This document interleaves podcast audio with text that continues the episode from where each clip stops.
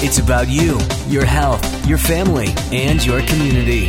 This is Sunday Morning Magazine with your host, Rodney Lear. And good morning. Hope you're having a blessed weekend. Welcome to another edition of Sunday Morning Magazine.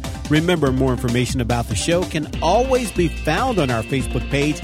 Like us, follow us, and reach out to us at Sunday Morning Magazine with Rodney Lear on Facebook. You can also listen to the show anytime you like. Head to your favorite podcast app like Podcast One or Spotify and subscribe to Sunday Morning Magazine with Rodney Lear. You can also reach out to us on Instagram and Twitter at Rodney Lear on Air. We begin this morning with Tina Blackwell. Tina is with Beckett Springs. She's here in the studio with us. It's our pleasure to welcome Tina Blackwell to Sunday Morning Magazine. Good morning, Tina. How are you? I'm well, thank you. How are you? I'm doing great. Excellent. So, Beckett Springs, tell us about Beckett Springs, if you will. Beckett Springs is a behavioral health and addictions hospital. Um, we have two locations, one in West Chester, Ohio, and one located in Centerville.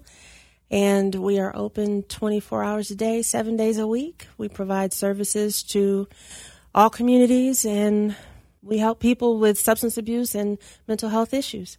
Okay, so let's touch on substance abuse. Now, a few years back, we were seeing high numbers of heroin overdoses. Is that still something that we're seeing today? Yes, absolutely. Uh, we have a lot of people who come in struggling with uh, all sorts of addictions, actually, but uh, heroin is, is one of the big ones uh, that they come in. They can come in to Beckett Springs, and we have um, detox that we do, um, and they can continue with therapy and, while they are are in that process of coming clean from that, and we get them where they need to be. Okay, and so how receptive are people to some of your clients, people when they come in and they have an addiction? How receptive are they to? Are they most of the time? Are they ready for help? That's are a tricky they, question. Okay, okay, good. that's a tricky question. That's what I do. Tricky questions. it's a tricky question because you know, in the in the heat of addiction when people have kind of hit their rock bottom, they come they may come in and they're ready. But then as they start going through the process and, and they start feeling things, thinking things, um, experiencing things that are uncomfortable, then it can cause them to have anxiety or increased fear. And then they kind of, you know, some of them will kind of back off and like, no, no, no, no, this is, this is fine. I'm ready to go. You know, I'm, I'm finished with this.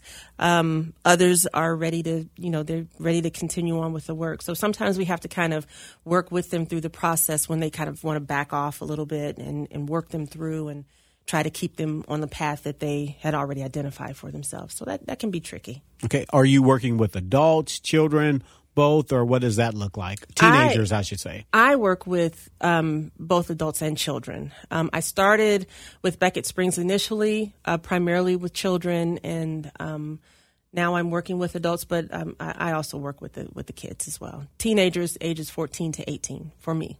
Yes. Okay. How difficult is that to? You know, adults face a lot of things, but for someone so young, a teenager or a child that comes in with an addiction, that has to be that has to be difficult, I would imagine. It can be. I think it's probably more stressful for the parents uh, okay. who who really want their kids to come in and do something different. Uh, much like adults, kids have to be ready. You know, they have to be ready. Uh, the biggest issue for kids, though, is really smoking marijuana. Um, that's the, the, the, largest issue that I find for them. But um, and and they don't have a, a, different they, they don't have the same problems with marijuana as parents do. So uh, they just kind of view it as a natural thing. So their motivation for for stopping that can be low. Okay, and so you know they always say marijuana is the gateway drug. How yes. true is that, or what do you see working in this profession? Um, I I think it depends on the child, actually. Um, I think it can depend on the child. I've, I've seen some kids who uh, they they just want to stick with the marijuana. We talk about harm reduction. We talk about um, we talk about a plan where they stop for a period of time and and then they you know if they want to recontinue they start up again. Um, I don't know that I have seen anyone that goes to the next step, but I've seen some who have experimented with all those bigger, harder drugs and then they step back to marijuana. I have seen that. Wow. That's so scary. Having Yeah. teenagers of my own, that's that's really scary. Acid has made a big comeback amongst the teens. Acid, Yes, really. hallucinogens has made a huge comeback amongst teenagers. Yes. Wow. Yeah. So if you're a parent and you're listening to this and you know you don't know about acid and you don't up to date on marijuana, what do you as a parent, what do you say to parents? What advice would you give to parents? Stick close to your kids as much as you can. stick close to your kids, educate them, um, talk them through. You know what what are their friends doing? What are they doing? What are they interested in? Um, how are they managing their own stress? A lot of a lot of the kids that I've worked with, they identify that you know some of the medications that we give them, some of the psych meds that we give them, or that they've been given over time, uh, they don't like the way that that makes them feel. And for them, in their mind, in the kids' mind, the, the worst thing that's going to happen from smoking is I'm going to get hungry. So, um, you know, you, you really want to, as a parent, really try to kind of stick close to your kid. Make sure, as a parent, that you're in a position healthy enough to be able to have your kid trust you enough to, to be able for them to come to you, and and just try to stick close to them as much, as best you can. All right. And in case you're just tuning in this morning, you're listening to Sunday Morning Magazine. I'm Rodney Lear. In the studio with me, we're joined by Tina Blackwell. She is with Beckett Springs. She's here this morning to talk about mental health and substance abuse. Let's touch very briefly on the programs. You you touched on it a little bit, but let's talk more about some of the programs you offer for substance abuse at Beckett Springs. So uh, at Beckett, we have um, inpatient hospitalization, uh, wh- and that would be where our patients who need detox come in for detox, or if they're really struggling with um, safety issues, things like that, then they would stay in the hospital. Um, they're there 24 hours a day, seven days a week. Um, they get several services there. Um, we have music therapy, we have outdoor therapy, we have art therapy. Um, they have access to the cafeteria, so they have all of those things, and and then they have group therapy as well um, while they are inpatient. And then we step them down to our partial hospitalization program, which is an all-day program starting at 8:30 and ending at about 3:30. Um, and they get four to five hours of therapy there. Um, working very closely with a therapist who's going to help them develop an aftercare plan. And from there, we step them down to intensive outpatient, where they are um, coming to Beckett three days a week, a minimum of three days a week uh, for three hours a day. And then we step them down once we feel they're ready to transition to their next lower level of care, which would be someone within the community. So let me ask you this, and I've always thought about this, and I've always found this interesting when we talk about drug abuse and drug use. Some people are able to kick the habit per se, and some people cannot. What is it that makes the difference? What do you know, and what do you see? Why are some people able to get clean and some people are not? Well, I really think it kind of depends on the temperament of the person and really the, their motivation for change. Some people, um, like I said earlier, they're they're ready and you know they have the determination. Their temperament is one where they may be very determined um, to to get that thing done, and they're just tired of where they are in that moment. Other people just kind of depends on what their mindset is, which is why at Beckett we also, we also offer the behavioral health portion of it because while they are dealing with uh, recovery um, from substance abuse, they need to have the skills to be able to work on whatever mental health issues may be triggering them or causing them pain or, or, or lending to that whole substance abuse issue.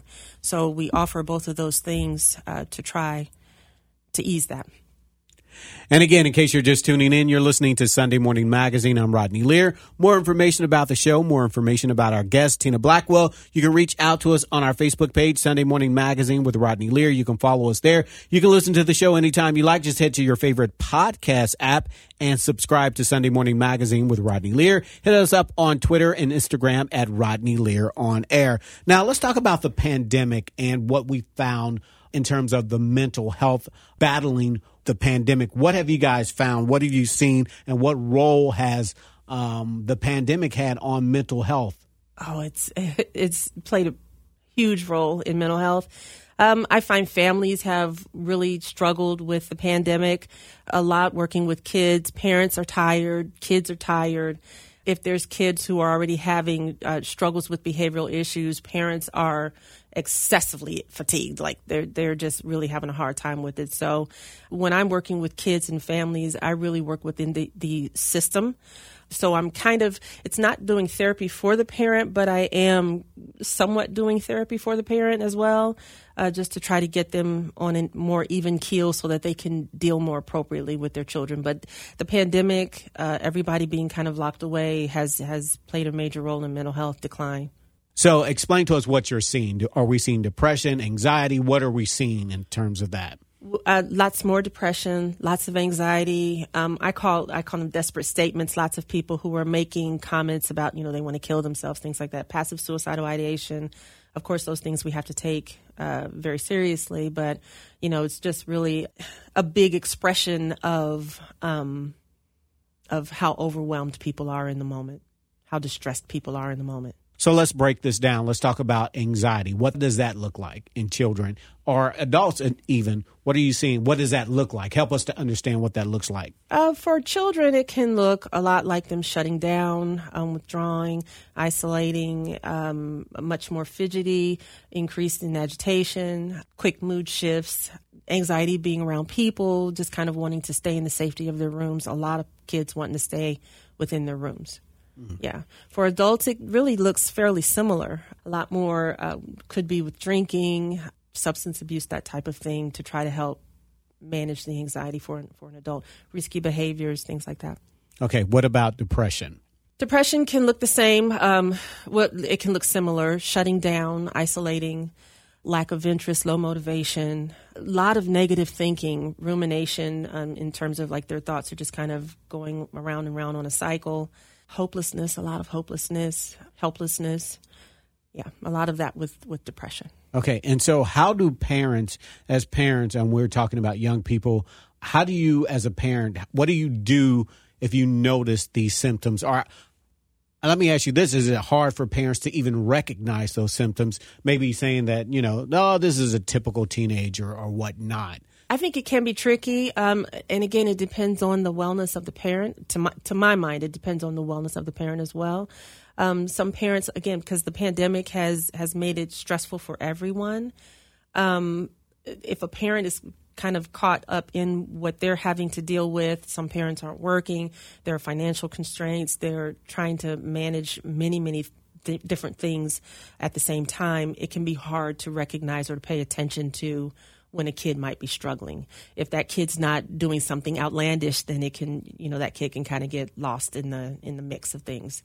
Um, so, you know, I think it, it really is incumbent upon the parents to make sure that they're trying to again make sure that they are as healthy as they can be and then pay attention to if you're noticing behavioral changes in your kid notice if your kids um, sh- shifting in moods and notice if there's uh, where they once had an interest, they no longer have that same interest, paying attention to some of those things, and then just try to have a conversation with the kid. Or if, uh, if a child isn't comfortable to talk to that parent, if the parent knows of someone that that kid trusts, then having that child try to talk to that person or, you know, asking that person, hey, why don't you take why don't you take the baby out for some ice cream, you know, and, and let's see if she'll talk to you or what have you.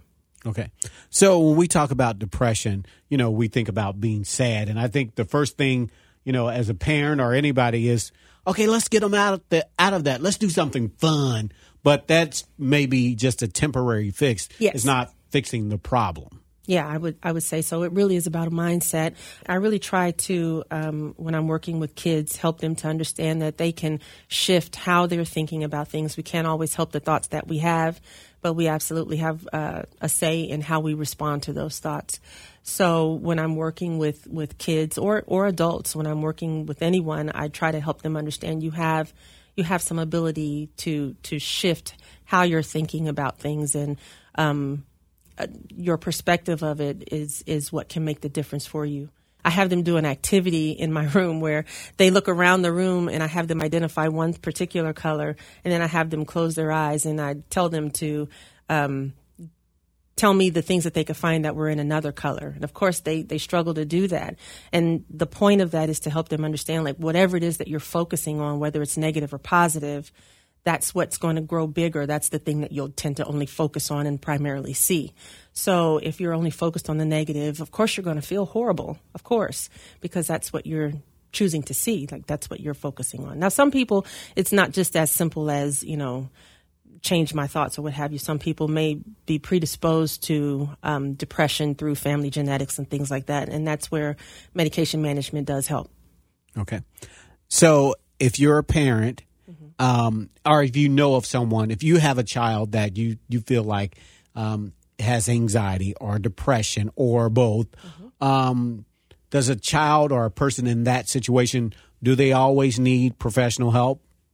I wouldn't say always. Um, sometimes it could just be that if if if they feel connected to their family, then you know that's something that can help. Trying to figure out what's going on. If it's something that's going on with school or something, maybe they, the kid just needs support with that. Um, you kind of have to know your kid and to know when they when they need help and and you know of course if they do need help Beckett Springs is always available. And again, in case you're just tuning in, you're listening to Sunday Morning Magazine. I'm Rodney Lear. My guest in the studio with me this morning is Tina Blackwell. Tina is with Beckett Springs. Now, you mentioned this earlier. You talked about suicide. I want to talk more about that. And you talked about the numbers of suicides increasing since the pandemic. Let's talk about some of the warning signs of suicide. Um, if someone is truly intent on on harming themselves, oftentimes I've found that they'll kind of seem as though they've made peace with it. So you might find people who are giving things away or who, um, or they were initially very distressed and angsty and, and depressed and they were letting people know that maybe they've kind of stopped talking. They've, they've kind of, they seem to have settled down. They seem to have just kind of gotten comfortable in whatever their situation is. Those are the people that I would be very concerned about because they're not saying anything. They they maybe have made peace with whatever's whatever their plan is. Okay. And so when you see those warning signs, I mean, this is serious. And I know, you know, when the children, they go to the, you know, I have teenagers, when they go to the doctor's office, you know, the doctor says, step out the room. And that's one of the things that they say, you know, you know, they talk about. So if you're a parent and your doctor has said, hey, you know, that's the one thing that they have to say to parents, right? Yes they need help at that point. Yes, I would say so. If you're at home and you see someone who's behaving in that way, um, if they've endorsed suicidal ideation, you know, in, in, in their upset, they, they may say, you know, oh my gosh, you know, I'm going to go do this to myself or what have you. Um, one of the best resources, if your community has it, is mobile crisis. Um, I would contact a mobile crisis team, have them come out and do a risk assessment and um, let them determine whether or not that individual needs to go to the hospital. Provide all of the collateral information that you would need in terms of changes in behavior, changes in mood, um, changes in interests, all of those things. Provide all of that information to give them a clearer picture, a more well-rounded picture of of what that what that person's typical behavior looks like versus what it looks like currently. Let them let them assess it. Okay, you mentioned mobile crisis. What is that? Uh, the different counties have different mobile crisis services. I, I, worked for Butler County Mobile Crisis, and that's through the uh, Butler County Mental Health Board. And what that is is uh, someone would call in into a I believe it's a warm hotline um, for dis- if they were in distress. And for Butler County, it's through Beckett Springs as well. If they are not able to kind of talk that person through, then they will contact a uh, therapist like myself.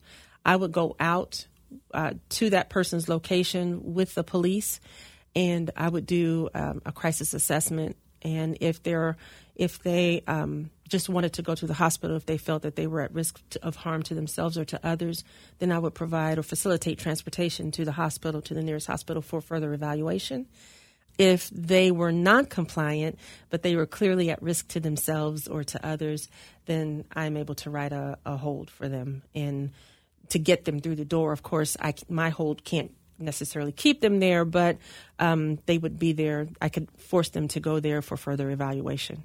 Okay. Um, let's talk about this. Um, let's talk about the impact um, suicide has on families. It can really tear apart families. Um, yes. let's let's talk about that. Um, you know, there's a there are a lot of families who um, struggle with the with the after effects of suicide. Um, the loved ones who are the closest to the family members struggle with guilt. Um, I shoulda, woulda, coulda, you know, type of situation.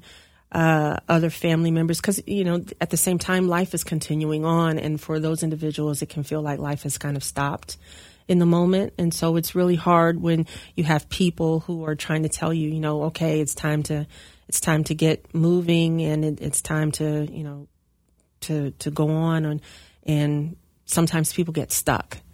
Uh, they get stuck in the what ifs and how could I have caught this, and um, it's just it's just really hard all around. And, and then of course you have to feel for the person who has committed suicide that they didn't feel like they could um, that they had anyone that they could talk with or share with or um, change their mindset. You know, when I'm doing therapy, one of the things that is the most important thing, and, and when I'm when I'm talking with interns, you know, I, I tell them, you know, what we're selling is hope.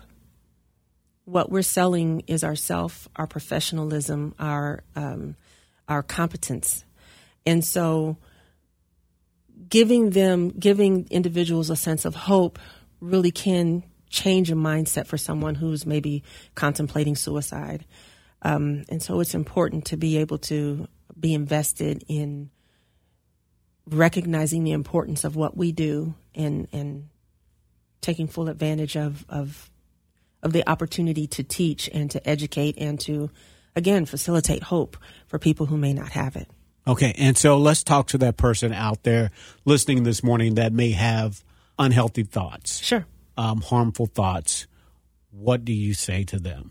I would say if you if you think that you're in, need of some uh, support, um, if you uh, are contemplating wanting to hurt yourself, um, please reach out to us.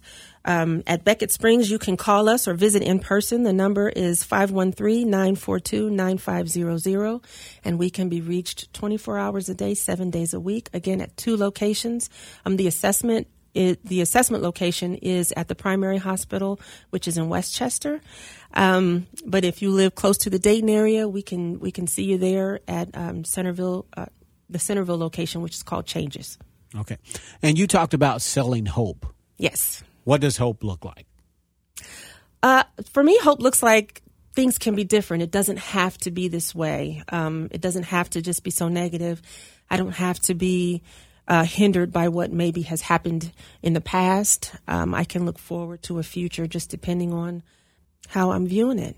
Which which things am I choosing to focus on? And and it doesn't have to be even if I because I I count the very baby steps, the very baby steps of progress. So even if today, you know, you felt out of a 24 hour day, you felt 23 and three quarters of the day you felt bad, but for 15 minutes you, you weren't so bad. Okay, that's hope. Like that, that's a good place to start. I'm okay with that, you know. So hope for me is that it doesn't have to it doesn't have to always be the way that it's been. Um, when we talk about everything that we've talked about, we talked about mental illness, we talk about suicide, we talked about mental health, and all of those things come with this huge stigma here in our society. Um, let's talk about that and how we can get around that, get rid of that. Oh, that is going to take work. That's going to take work. Um, that's going to take work. I was just talking to a friend who was who said to me, you know, it's just about choices and the decisions that people make, and I'm like, well, you know, I don't think it's quite that simple. Um, so that's just to me, you know, normalizing it and and getting people to be more empathetic to um, and understanding that you know maybe not everyone is the same way as the next person, and that it's okay to uh, to to get the support that you need. It really is about educating.